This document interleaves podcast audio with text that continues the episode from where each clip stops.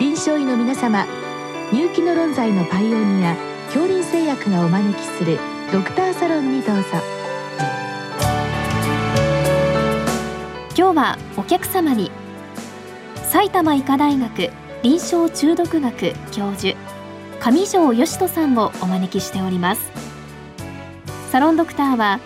青い会柏田中病院糖尿病センター長山内俊一さんです。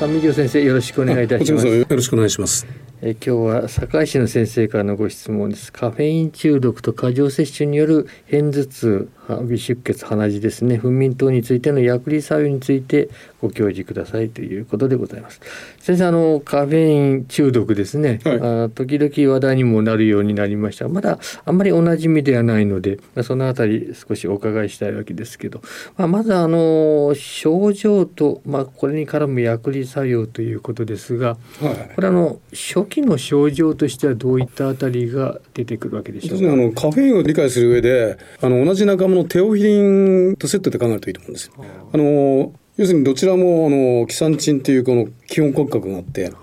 のテオフィリンはそこにメチル基がふたつついたジメチル体なんですね、うんうん、でカフェインはもう一つ余計にメチル基がついたトリメチル体なんですよ。だから実はカフェインとテオフィリンと非常によく似てる、あの薬理作用的にも非常に近いんですね。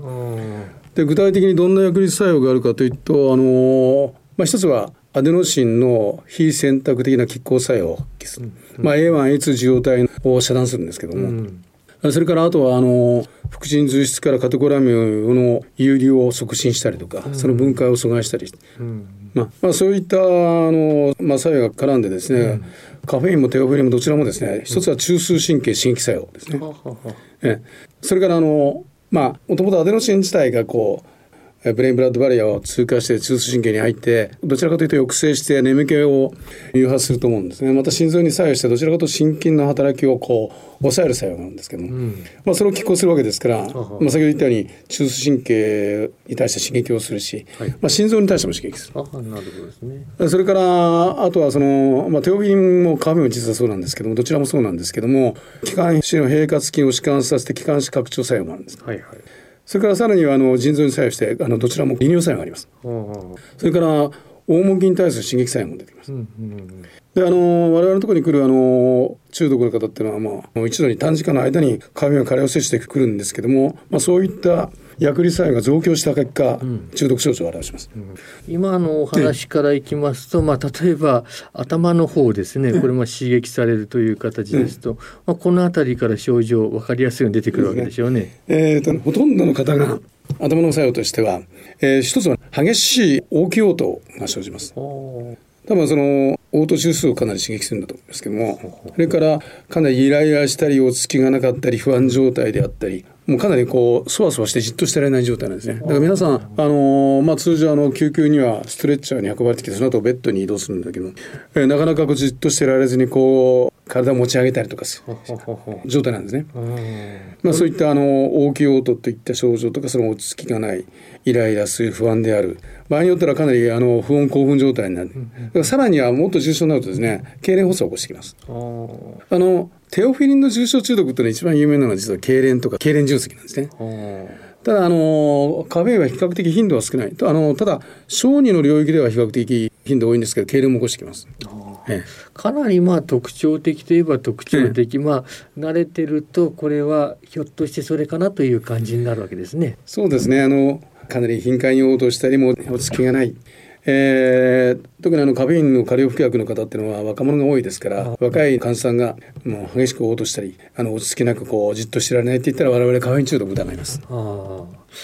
あと先生、あの不眠ですね、これも当然出てくるわけですね、ええ、先ほど言いましたようにアドレシン自体はどちらかというとこう中枢神経で抑制性で眠気を誘発する方に働くんですけど、ねはい、カフェインはそのアドレシンの、えー、受容体の拮抗薬ですからどちらかというと眠気をね、うんえー、飛ばしてくれる。要するに、えー、よくあのカフェインが入っている錠剤を眠気防止薬、だるさ防止薬なんて言い方しますけども、はいはい、あのなかなか眠れない状態になってしまうということになると思います。ご質問でこの片頭痛、それから鼻血があります。これはいかがなんでしょう。うんえー、片頭痛に関してはあの我々はどちらかというと、まあ、あの中毒で来る方あの頭痛は訴えるけど片頭痛って形であるかというとあまりそんな記憶はないんですよね。どちらかというとですね、治療してカフェインが体からこう抜けた後に片頭痛を訴える方が多いと思うんです。ああむしろ離脱、どちらかというと離脱ですね。もともと片頭痛の時にはあの血中のアデノシンの濃度が高いとか、うんアデノシンをこう常駐してあげるとあの要するに片頭痛が誘発されたりとかそういう話があるんで、どちらかというとあのカフェインというのはそのアデノシン受容体の拮抗薬ですから、片頭痛に対して治療的な作用があると思うんですね。うんだからガーッとそういうものを抑えてたのが薬が抜けて、えー、むしろ離脱して片頭痛が起こるというのはなるほどですね、えー、理解できると思うんですけど、鼻血はあるんでしょう。鼻血はすいません。実はですね、あのこれまでたくさんのあの急性中毒の患者さんを見てきたんですけど、鼻血を出された患者さんの記憶は実はありません。そうです、ええ、これ重症になりますと、ええ、これはあの心臓への作用もあるようですが、このあたりが出てくると考えてよろしいわけでしょうか。まあ、通常あのかなりの頻脈になってくるんですけども、はあ、それがひどくなってくると心室細動とか心室頻拍とか、うん、もう致死的な心室不整脈をきたします。うんまあ、それがあのカフェイン中毒の主な死因です。うんまあ、あの先ほど言いましたようにテオフィリンと非常に似てて、テオフィリンの方も同じようなこう心毒性も発揮するんですけども、テオフィリンのどちらかというと中枢神経毒性によるあの痙攣とか痙攣重積な問題になってくるんですけども、もちろんカフェインでも起こってくるんですけども、カフェインはどちらかというとあの致死的な不整脈が死因になるケースが多いと思います。それ以外にも、まあ、これカテコラミン作用的なものがあるかと思いますけれども、うんまあ、これでやはりいろいろと血液の電解質等々もそうですね。あの比較的あの血液検査上の異常としては一つはね、あの高血糖です。で我々の、まあ、あのかなりの症例血中濃度といろんな血液データを比較してあの検討したんですけども、カフェインの血中濃度と割とあの血糖値ですね、血糖値が正の相関するんですね。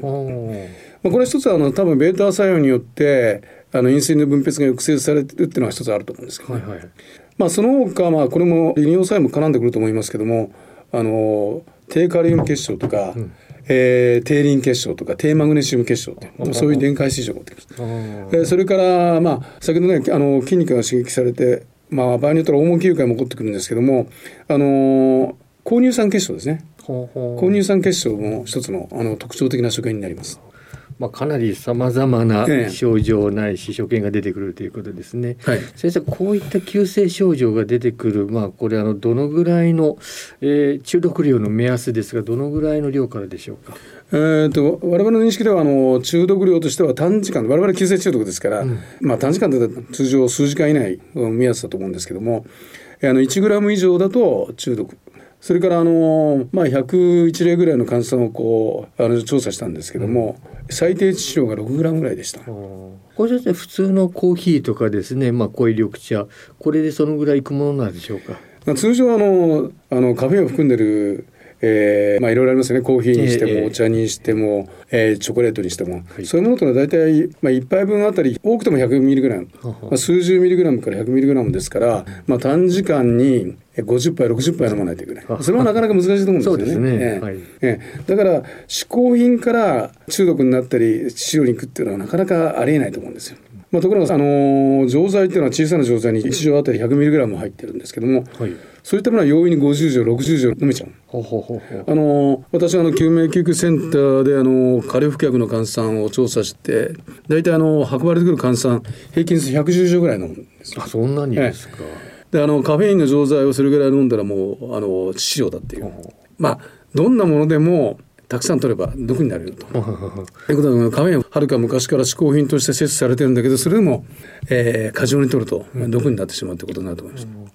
うん、一時これ先生あのエナジードリンクがやり玉に上がったわけですけど、うん、今その錠剤というふうに考えてよろしいわけですか。そうですね、あのエナジードリンクが日本でかなりこう売り上げを伸ばしたのがにせんじゅうさんねん頃なんですけども、うん、あのカフェイン中毒がやっぱりあの重症のカフェイン中毒、致死的なカフェイン中毒が救急に運ばれてくるのもちょうど同じぐらいだったんですね。で我々当初はかなりもしかしたらエナジードリンクはあのカルセ臭によって中毒を起こすんじゃないかと思って調査したんですけども、うん、実際にあの救急に運ばれてくるような重症例のほとんどは錠剤だったんですね。でエナジードリン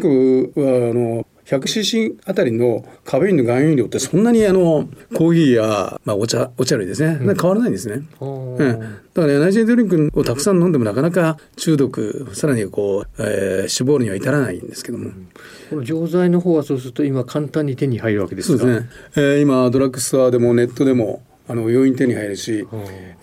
ー、例えばあのいちかん ひゃくミリグラム 入っているようなエナジードリンクが、えー、にひゃくえんぐらいです、うん、ところがいち錠 ひゃくミリグラム を含有している錠剤がにじゅう錠にじゅうよん錠入っている、うんえー、その一箱一箱型入ってるんですけども、それはネットで買うと数百円で買えてる。そうなんですか。だからはるかに安易で容易に錠剤からカフェインは摂取できるんですね。だから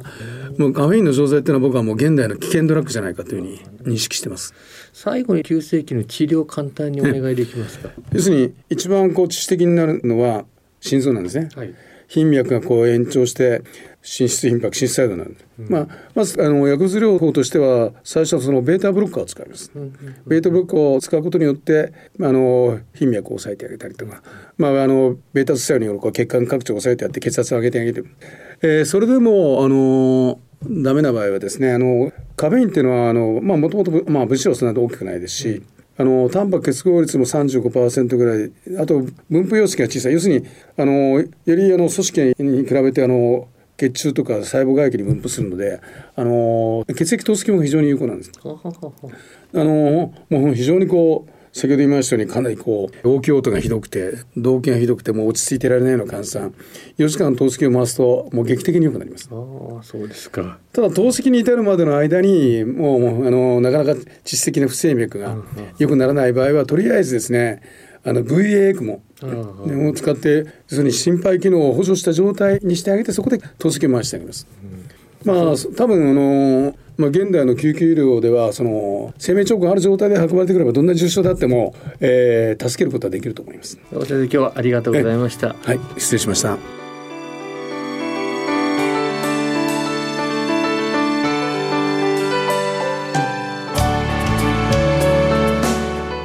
今日のお客様は埼玉医科大学臨床中毒学教授上條芳人さん、サロンドクターは青い会柏田中病院糖尿病センター長山内俊和さんでした。